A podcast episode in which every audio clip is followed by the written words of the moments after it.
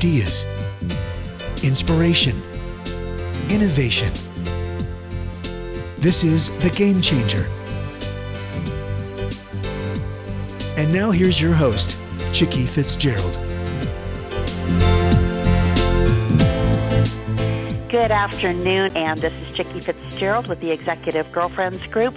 And I want to dedicate today's show to Tiffany Topsick, uh, one of our board members that passed on this week, and uh, just thank her for all of her amazing service to the Executive Girlfriends Group and really to furthering uh, the cause for women in the travel industry. Tiffany uh, held a, a, bunch of amazing roles. I won't go into all of them now, but uh, again, just want to remember her and also to encourage everybody just to uh, thank all of the people in your lives that, that are around so that they know uh, that you love them and, and that you appreciate them. Let's uh, turn our attention now, on that note, to uh, our interview for today. And I am so thrilled to have Whitney Johnson back with us. I interviewed her several years ago, uh, her book, Dare, Dream, Do. Whitney, thank you so much for joining us again. Thank you for having me. Oh, it is my pleasure. And your current book is really, really an interesting one for me because I consider myself quite the disruptor uh, in my own industry, and and uh, currently I'm building a new technology uh, company uh, with that absolute focus in mind. But I love the title of this one, and and I take it uh, both personally and professionally from a corporate standpoint. The title of your book is Disrupt Yourself.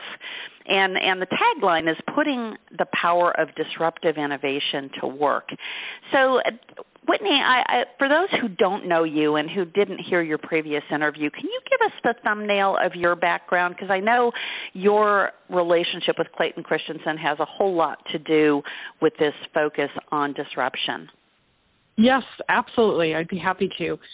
Uh, my my my where do I start? Let's see. oh, I started. I, it's like where do you start with a relationship with someone?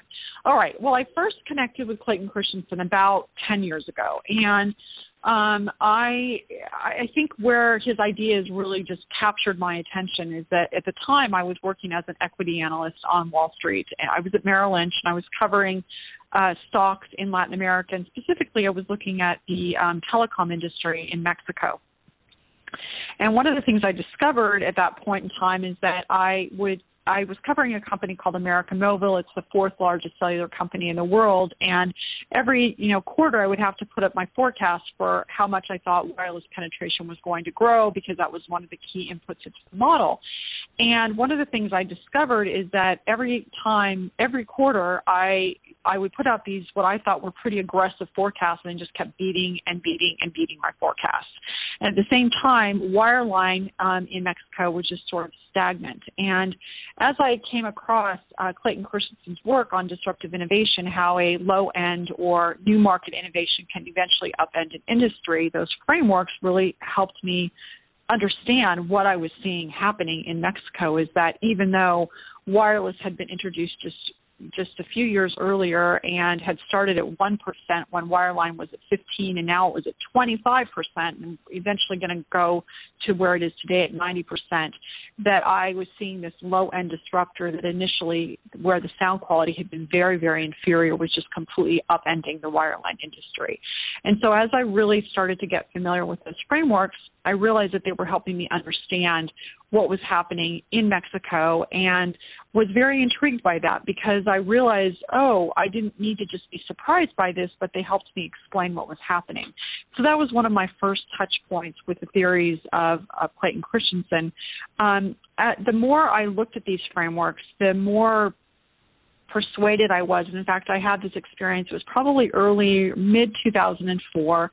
I was still at Merrill Lynch, and I remember reading The Innovator's Dilemma and coming to this part where I realized that there were a lot of things that I wanted to accomplish in my career that if I stayed where I was trying to move along, chug along in my career, I wasn't going to be able to make those things happen. And effectively, I was going to have to disrupt myself and leave corporate America, in my particular instance, and try something new.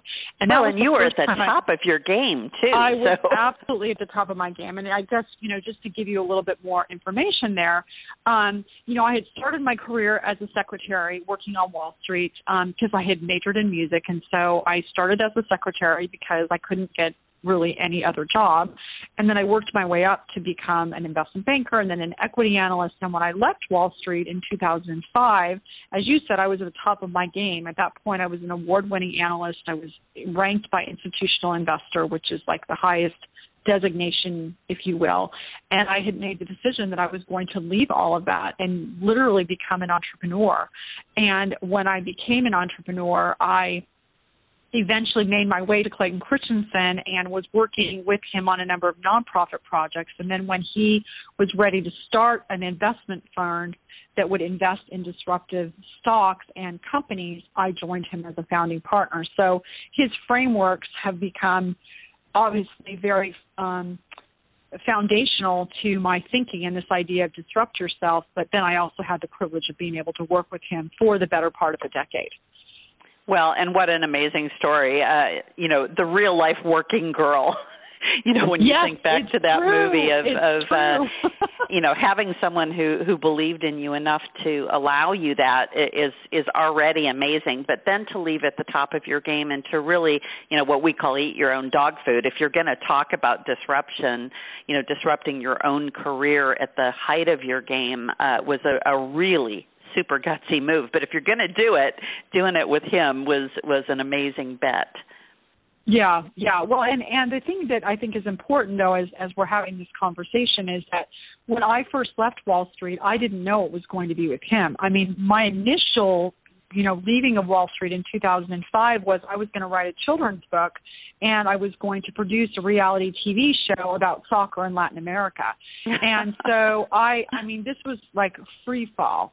And this is 2005, and I knew that I wasn't going back because I didn't keep my financial models, but it was only through sort of the next year and a half in working with him on these nonprofit things that it evolved into actually co-founding this firm, which I think really goes to this idea that we're going to talk about today, which is when you disrupt yourself, you're jumping from, you know, the top of a curve or the top of a mountain to the valley or the top of a wave to a new wave, and there is a moment of free fall where you don't know what's going to happen, and that's part of the the fear and the exhilaration of, of trying something new.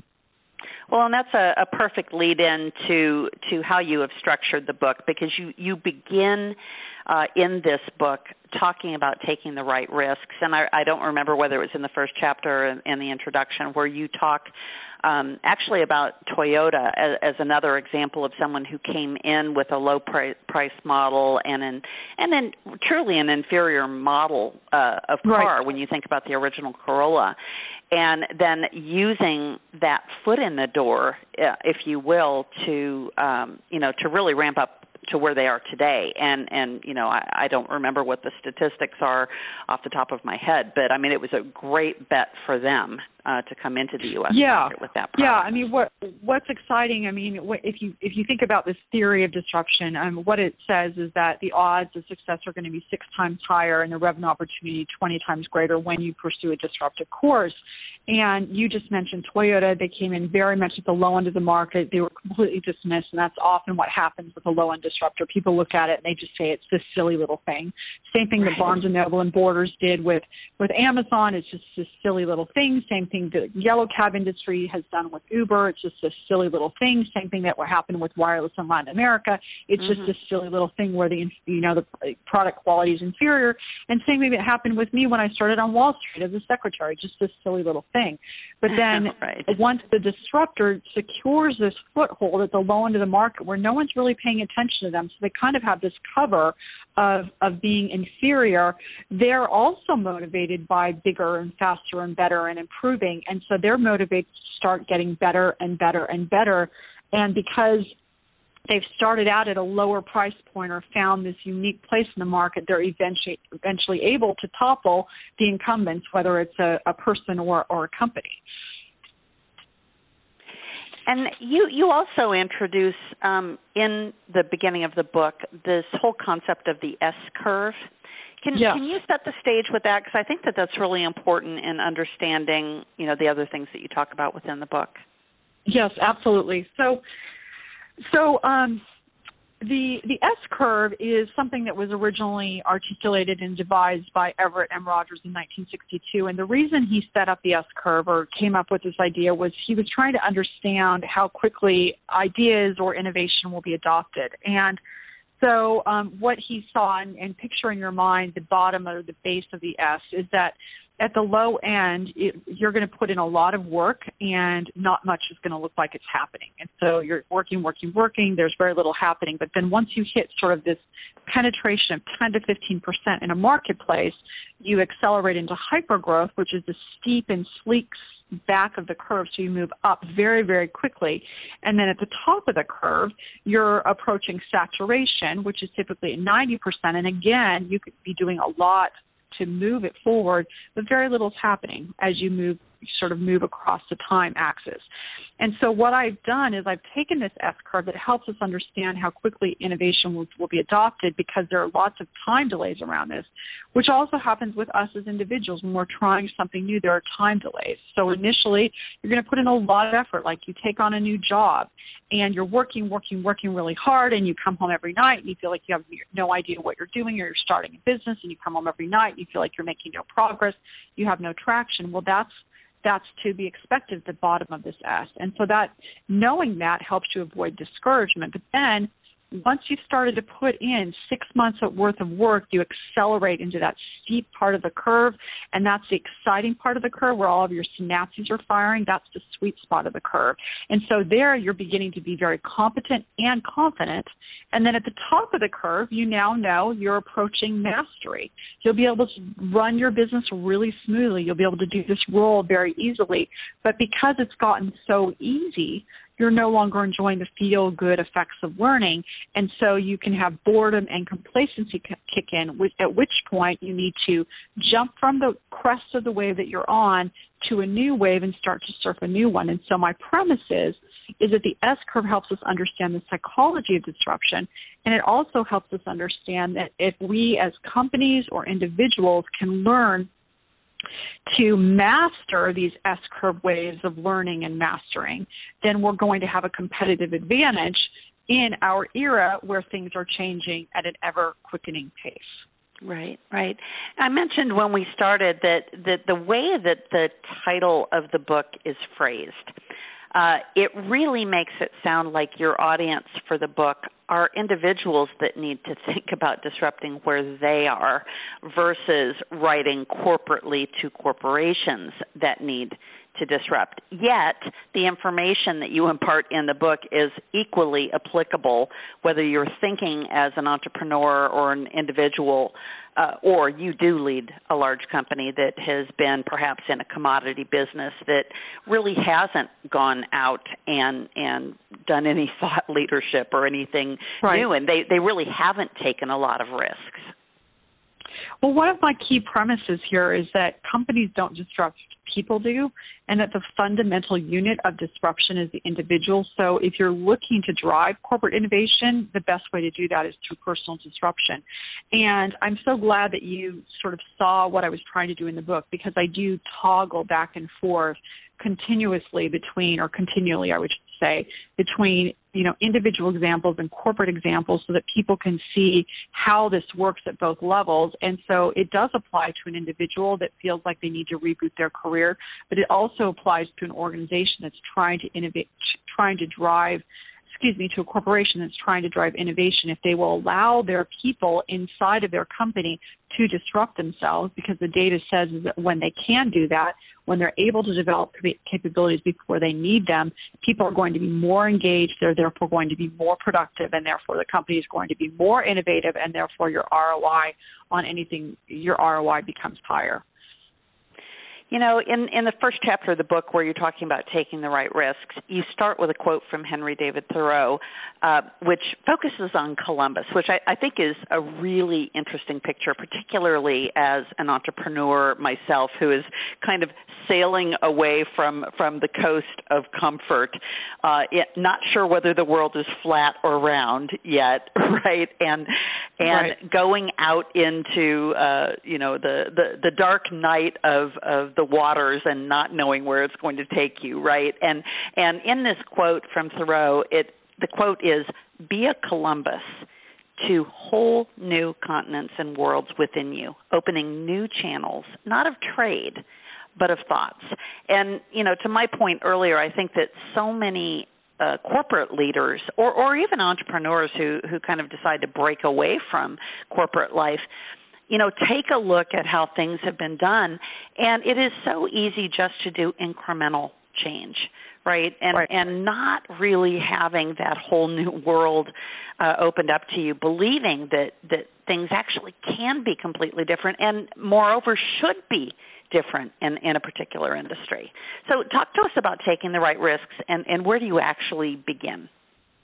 Yes. All right. So let me first define what I mean by the right risks. So there are two kinds of risks that I talk about in this book in, in particular, and one is competitive risk, and the second one is market risk. And so competitive risk is if someone comes to you and says, there's this huge market opportunity out there and I've got the projections to prove it. Well, if there's competitive risk, what that means is that someone else has probably scoped out the market. There's a kingpin. It's not you.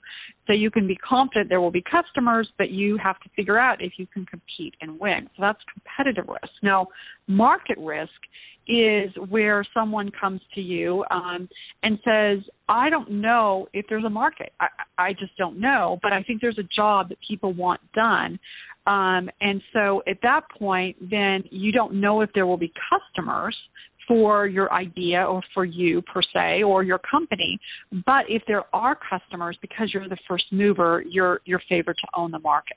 And now this obviously applies on both a corporate level, but it also applies on an individual level. So, you know, when I moved into equity research from being in investment banking, I was really excited about it. I'd started to build my financial model, and um, I was covering the cement and construction sector. And then they announced that Smith Barney would merge with Salomon Brothers, and Salomon actually already had a cement and construction analyst that was really highly regarded.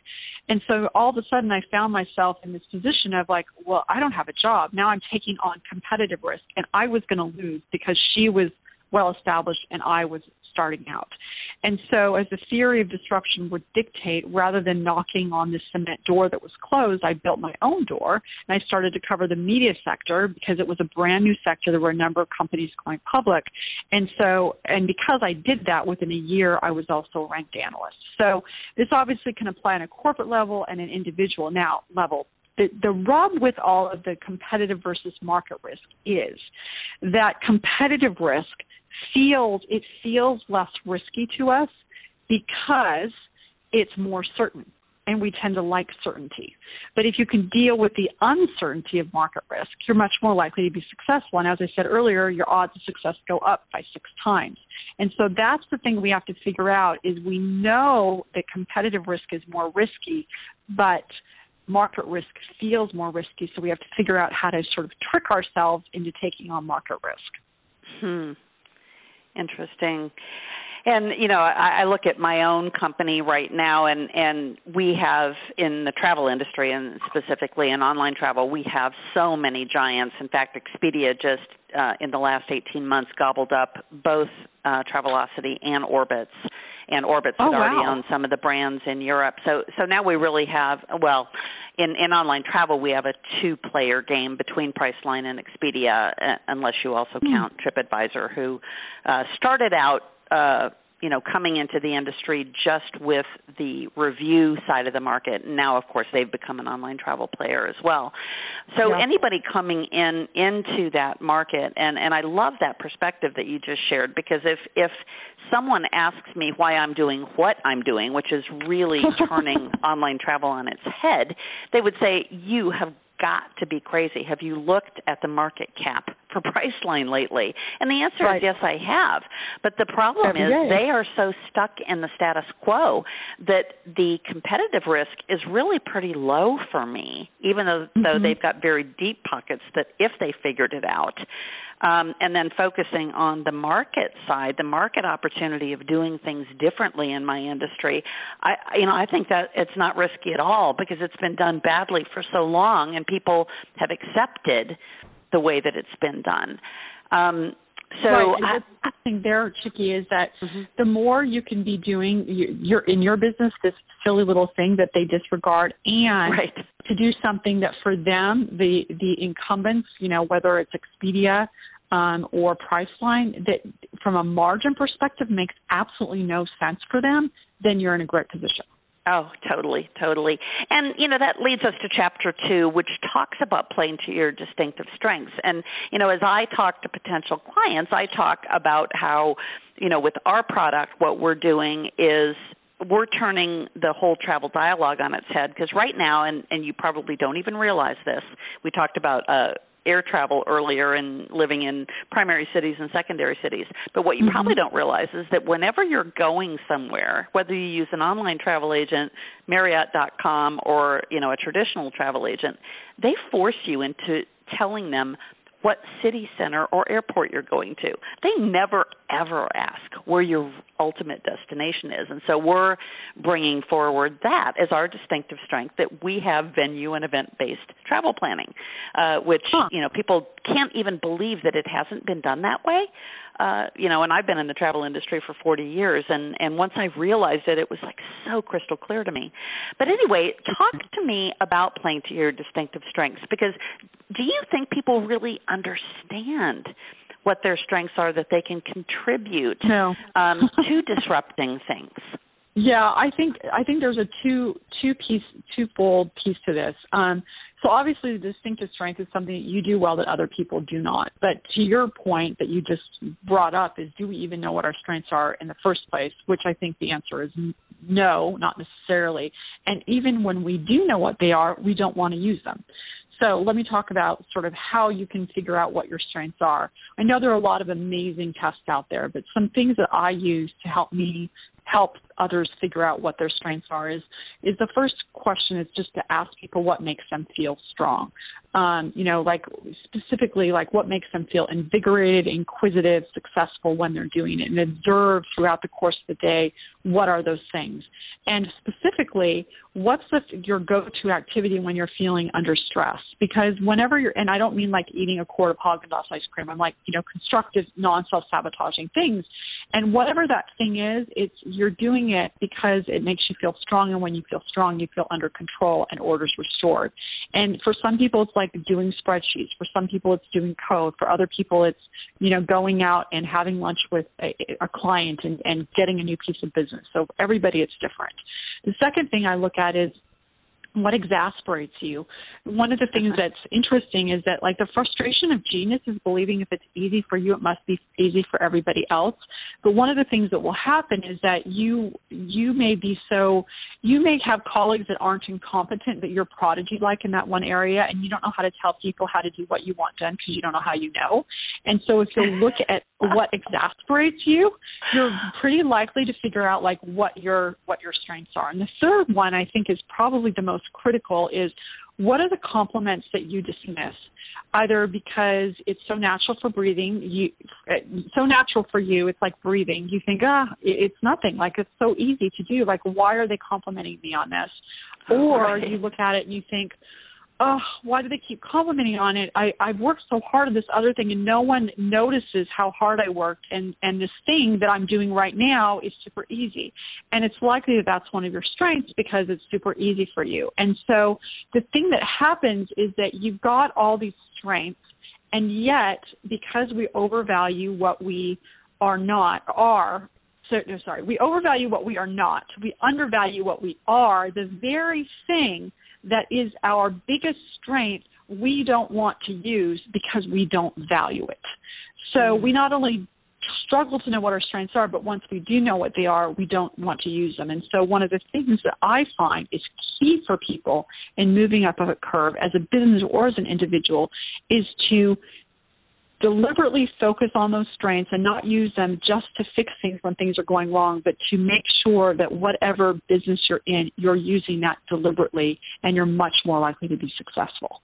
Mm, I love that. And, you know, it's so funny as I was looking at that chapter, I was thinking about, particularly with the entrepreneurial hat on, that we quite often look at our competitors or those around us and we see money as their strength right? We see huh. a well-funded yeah, company, or we see. Yeah. I mean, you know, I pay a lot of attention to who's getting capital in my industry, right? Because that right. indicates where innovation is going, right? Hopefully, and and quite often I undervalue my strengths not because they aren't you know all the things that you talked about uh, of being strong and invigorated because of them. And and uh, you know I love the perspective that uh, you just shared about the things that exasperate you and the compliments that you might have missed. But you know putting our strengths in in the light that we can actually monetize them um, by either getting somebody to believe in us and invest in us or convincing clients to believe in us and to try a product that maybe is perceived as inferior, you know, like the original Toyota product or the mm-hmm. the phone quality uh, in Mexico originally, um, but that actually becomes much stronger and can can bypass and surpass the market position of the other company, and and so that that barrier and and perhaps this plays in into the next chapter, which is about embracing constraints. And one of the constraints mm-hmm. of an early stage company um, is that we often don't have the capital to do things the way that we want, or you look at a large business that wants to move into something new, but their constraint is the quarter to quarter profitability of being a public company, right? Right. And that right. something that's going to take a lot of investment will pull down their quarter to quarter profitability, and that's not okay for shareholders. So I know right. you've worked in in the investment community uh, for a very long time uh, with different hats on. So can you put these two things, uh, you know, a little bit in that light of how people look at their strengths and their constraints in getting over that barrier of of being a well-funded business? Yeah, it's a great question. I love the, that that sort of distinction that you drew about the constraint of the quarterly earnings. So I, I would say, first of all, uh, one of the things that's interesting about constraints is that um, whenever you're trying something new and you're trying to make progress, um, you actually need lots of information, like a lot of feedback. Like, how am I doing? Is it working? You, you, you sort of you need that, and one of the best ways to get that is actually to have constraints. And so, because you're bumping up against it, and I I often think of the image of a skateboarder. They're really quick learners because it gets fast and really useful feedback. Because like every action, every move has this immediate consequence. And so for me, I look at constraints as a way actually to help you figure out what your strengths are, like constraints actually, because when you're in a bind, the only thing that you often have available to you are your strengths, and your strengths oftentimes come out because that's sort of that's all you have. And so I think constraints are really, really helpful to us in that way. Um, and one thing that I think is so interesting is the movie Jaws that we all, I don't know if we love, but we certainly revere. Um, I'm not sort of and are attracted to person. it in a strange and yeah, weird way. yeah, yeah, exactly. But you know, we think about this as this amazing movie, but what we don't know is that it wouldn't be this amazing movie if Steven Spielberg hadn't been over budget and behind schedule because he had this huge malfunctioning mechanical shark. It wasn't working. And so eventually had to say, okay, what am I going to do to move this forward? And so what happened, he said, I'm just going to film this from the point of view of this shark, have this movie that, have this music that's incredibly, you know, we can all sing it. And that's what allowed this film to swim to, you know, huge box office success. And so the constraint ended up becoming a tool of creation. Um, so I think that's one thing that's really important, certainly for people at the low end of the curve, is understanding that whether you've got a lack of time or money or buy-in, how do you use that to to flip that on its head and actually become a tool of creation that actually allows you to move up the curve and to think about things more smartly and play to your strengths, which you need in, in the long run in order for you to be successful. Um, to your question about the quarterly earnings, it's it's a really it's an interesting question. I mean, having been a sell side analyst and looking at companies and you know dinging them, I remember when uh, América Móvil put out uh, Straight Talk, you know the the uh, wireless or the prepaid phone card, we all were like, what is Carlos Slim doing? We would ding him and ding him and ding him. And now it has like 50% of the prepaid wireless in the United States. I think this is one of those times where actually um, a CEO of a publicly traded company has to be willing to just say, you know what, it's okay that my stock price gyrates and is a little bit more, um, you know, fluctuates a little bit more than usual because I understand that we have to make these investments. That takes a that takes a very sturdy CEO, and it also takes a board who's not judging them on quarterly earnings um, in right. terms of giving them stock prices. But I think if they are willing to do that, then they're able to. Um, and so the constraint here becomes a willingness to not be liked by everybody. And if they're willing to do that, then they're much more likely over the long term to generate huge value and returns for their shareholders.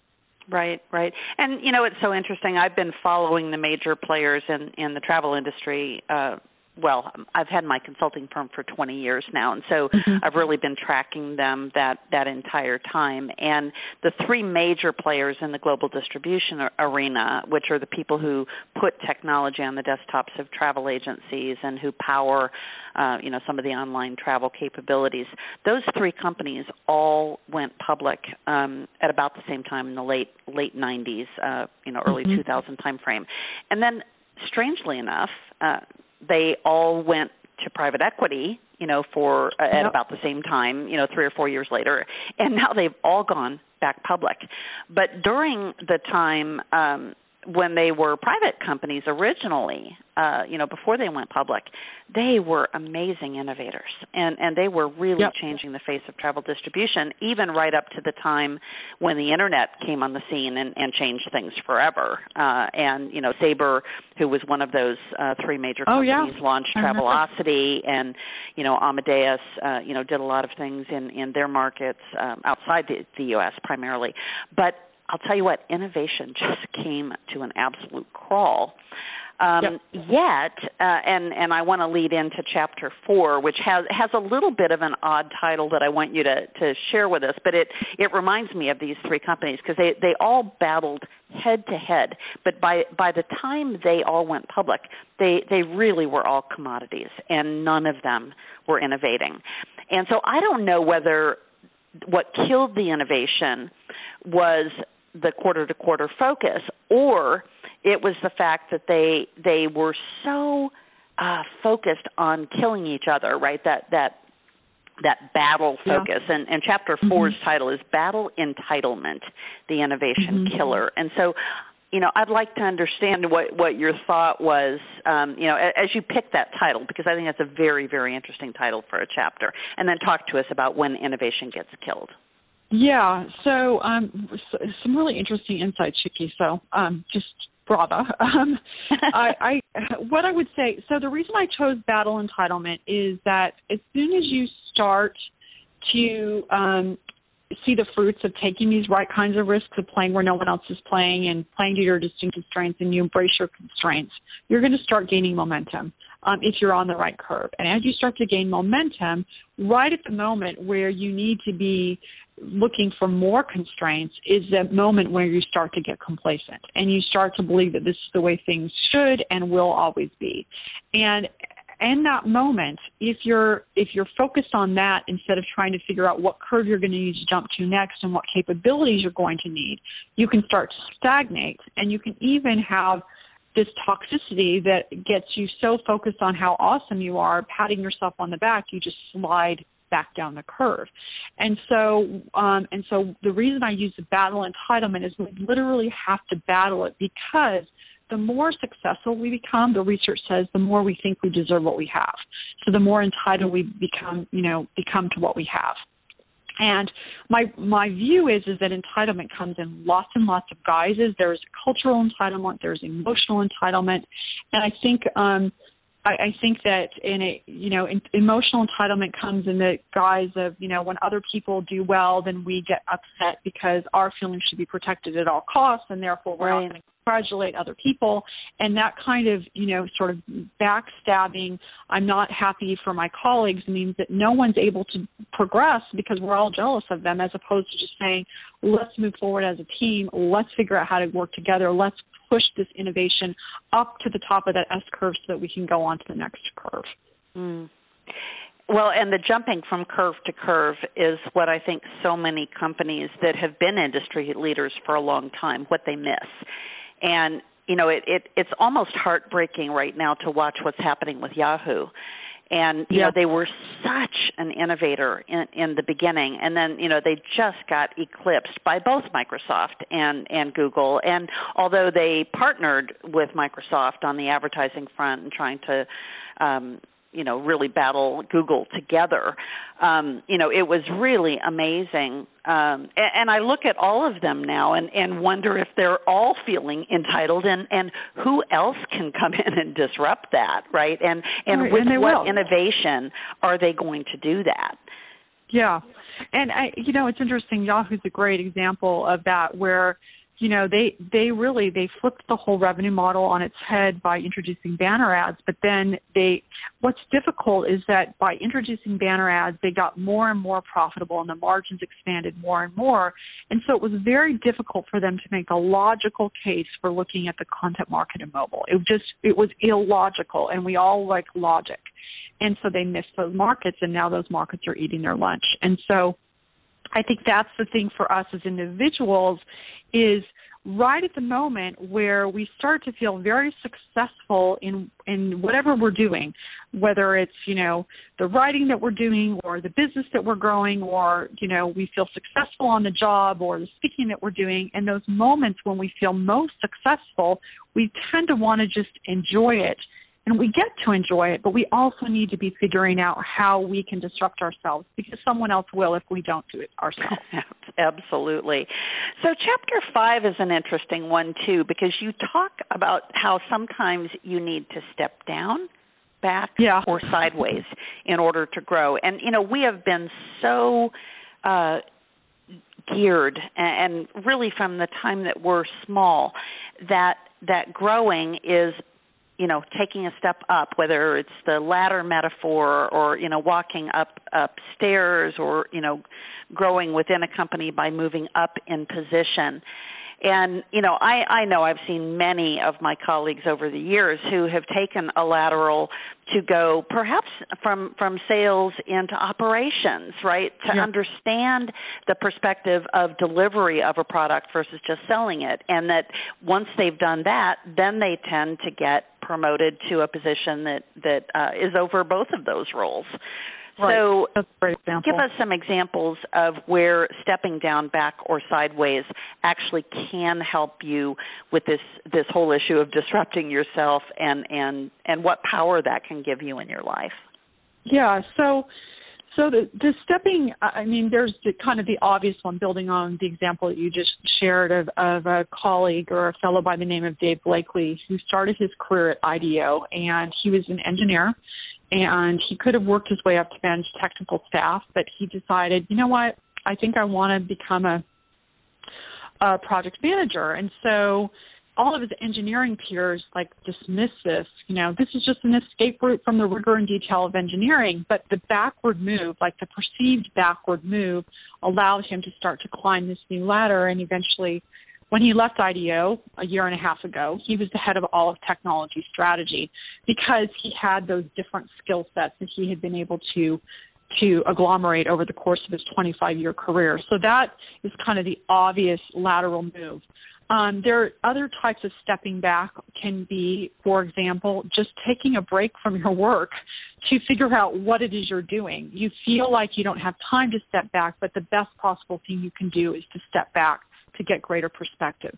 Another kind of stepping back is to ask someone who knows something has an area of expertise that you don't know where you are at risk of looking or feeling dumb in order to move yourself forward. And oftentimes I think we don't ask ask for advice or expertise because we don't want to look dumb. And yet right. that step back is what will allow us to propel forward.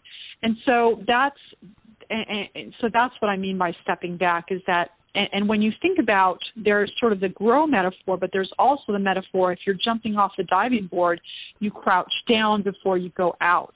When you're rowing a boat, you take your row, your oars back before you can move forward. And so there's a lot that actually suggests that you do have to move back before you can go forward. And so that's what I'm proposing here is that um, in order to really move up a curve or to move forward on the grand curve that is our life, sometimes we have to go down in order to go up.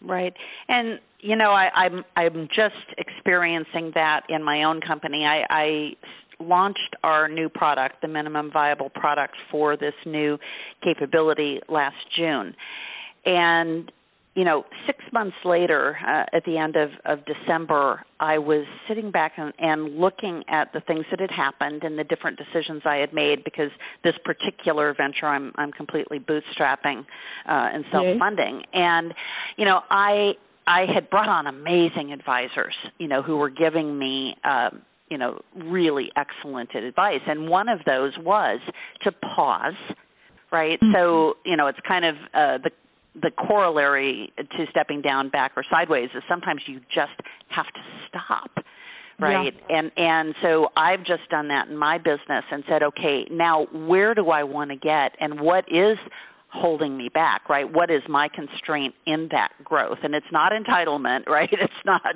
not mm-hmm. being at that mm-hmm. place but it's that that battle that I was talking about, kind of between chapter two and three, of looking at my competitors, you know, being so well funded, and looking at all these ideas that are getting funded that really aren't that disruptive, right? Or right. or even all exactly. that good. Exactly. And they're getting, exactly. you know, five, ten, twenty million dollars in funding. And and so sitting back and and pausing long enough to say, okay, what's it going to take to accelerate this? And for me, it's putting that um, pride, if you will, in being self-funded aside and saying, you know what, maybe it's time to raise money. And I I have mm, the confidence in my disruptive idea that that I can actually do that. And yeah. and I believe that that that pausing or that self reflection, uh, you know, of looking back, and and this happens in corporate life too, not just with entrepreneurs, but you know, looking back at what's happened and what could we do differently to really change the pace and uh, right. you know to turn the dial up in a big way. Now, chapter six is is one that is near and also near and dear to my heart. Since I'm a serial entrepreneur, we all yeah. have to give failure its due, which is is the title of that chapter. And uh, I always say to investors, potential investors, that I've already had my spectacular failure, so I'm a pretty good risk. yeah, because I yeah, have exactly. understood failure as teacher. So so talk about the role of failure uh, in disruption and and in growth. Well, so it's interesting. When I first started this chapter, and in fact, I had written a piece on failure for HBR prior to this, and I called it Putting Failure in Its Place, like, you know, putting it down. But I realized later that we actually, failure is integral to this whole process of our our disruption and there's two kinds of failures there's sort of the there's the um lean startup kind of iterate quickly, you know, failure where you're learning, learning, learning, you know, figuring stuff out. And then there's the big failures. And I was really focused in this book on sort of the big failures, those things what you do and right. you have, you know, dreamed and you've envisioned this goal and you think you're going to be hailed the conquering hero and then it just doesn't work and you're devastated. And so one of the things um, that I talk about are some of my failures and um, you know, like being fired and you know, bombing speeches in front of lots of people, and this realization that I have to, and we all have to, give our failure its due in the sense of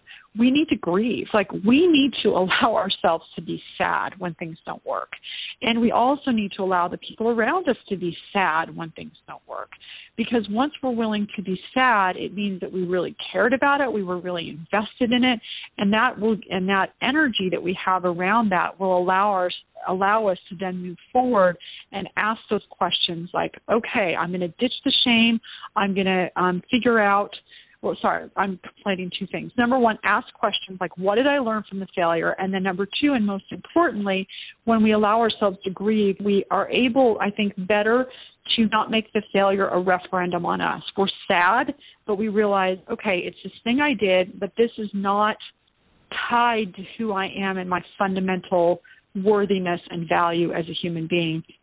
And so I think it's just an integral part of the process.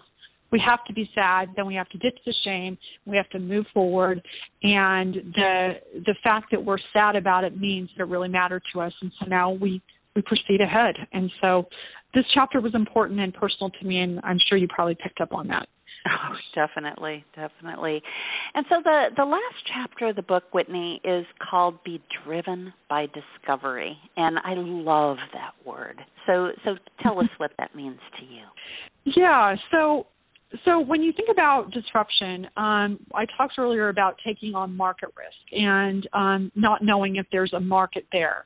And as a disruptor, then you're searching for a yet to be defined market, which means that you can't develop this step by step plan to achieve your goal and like, you know, perform this detailed market analysis because you don't even know if there's a market.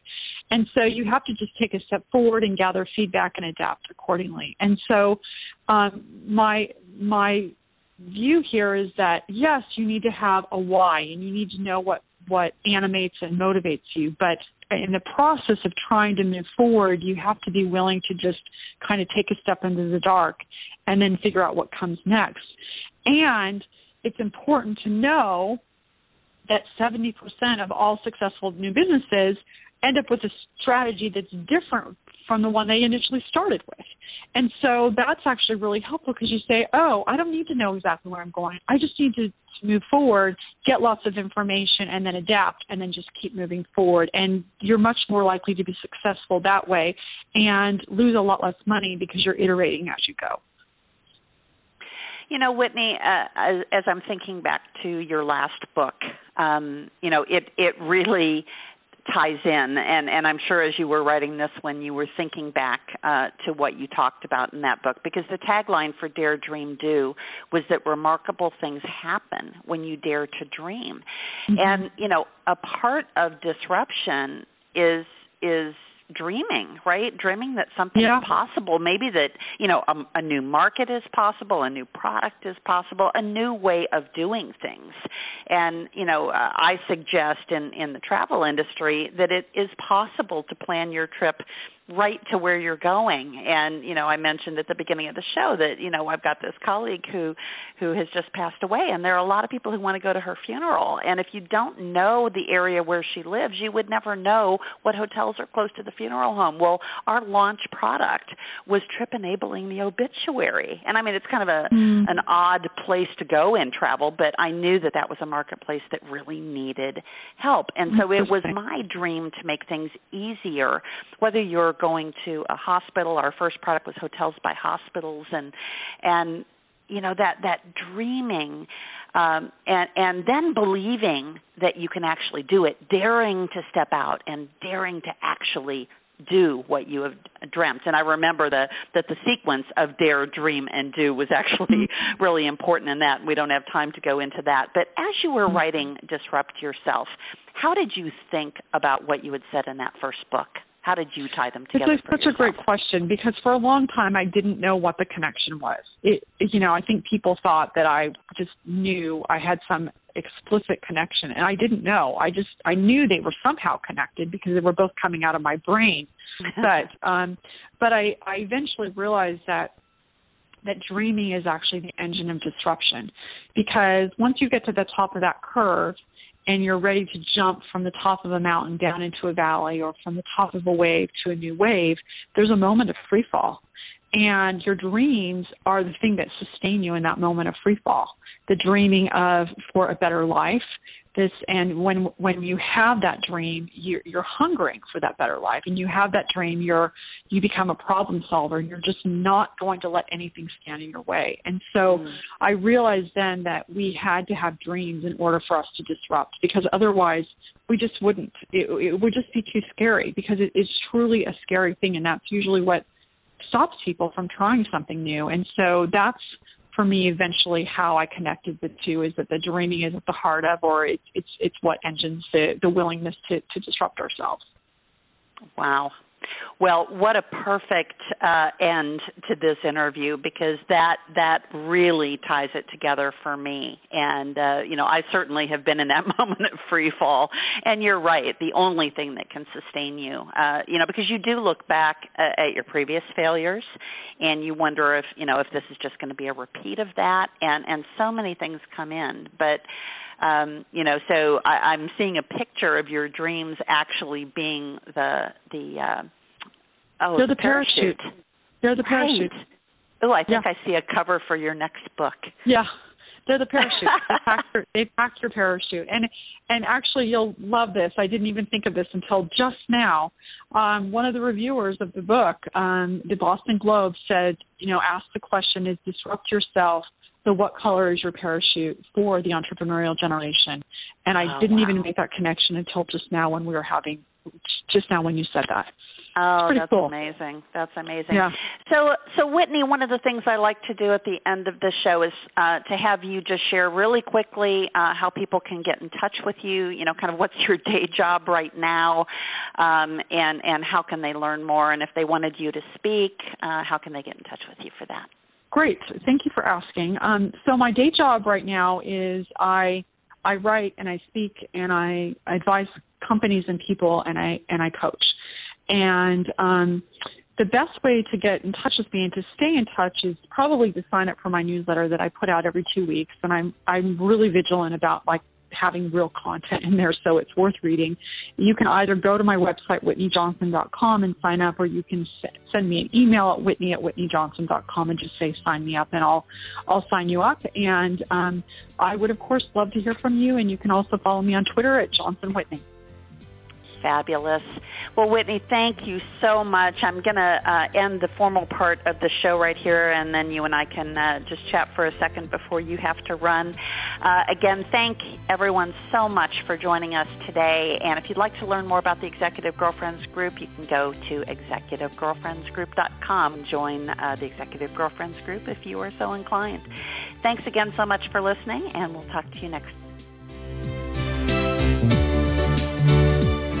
You've been listening to The Game Changer Ideas, Inspiration, Innovation with Chicky Fitzgerald.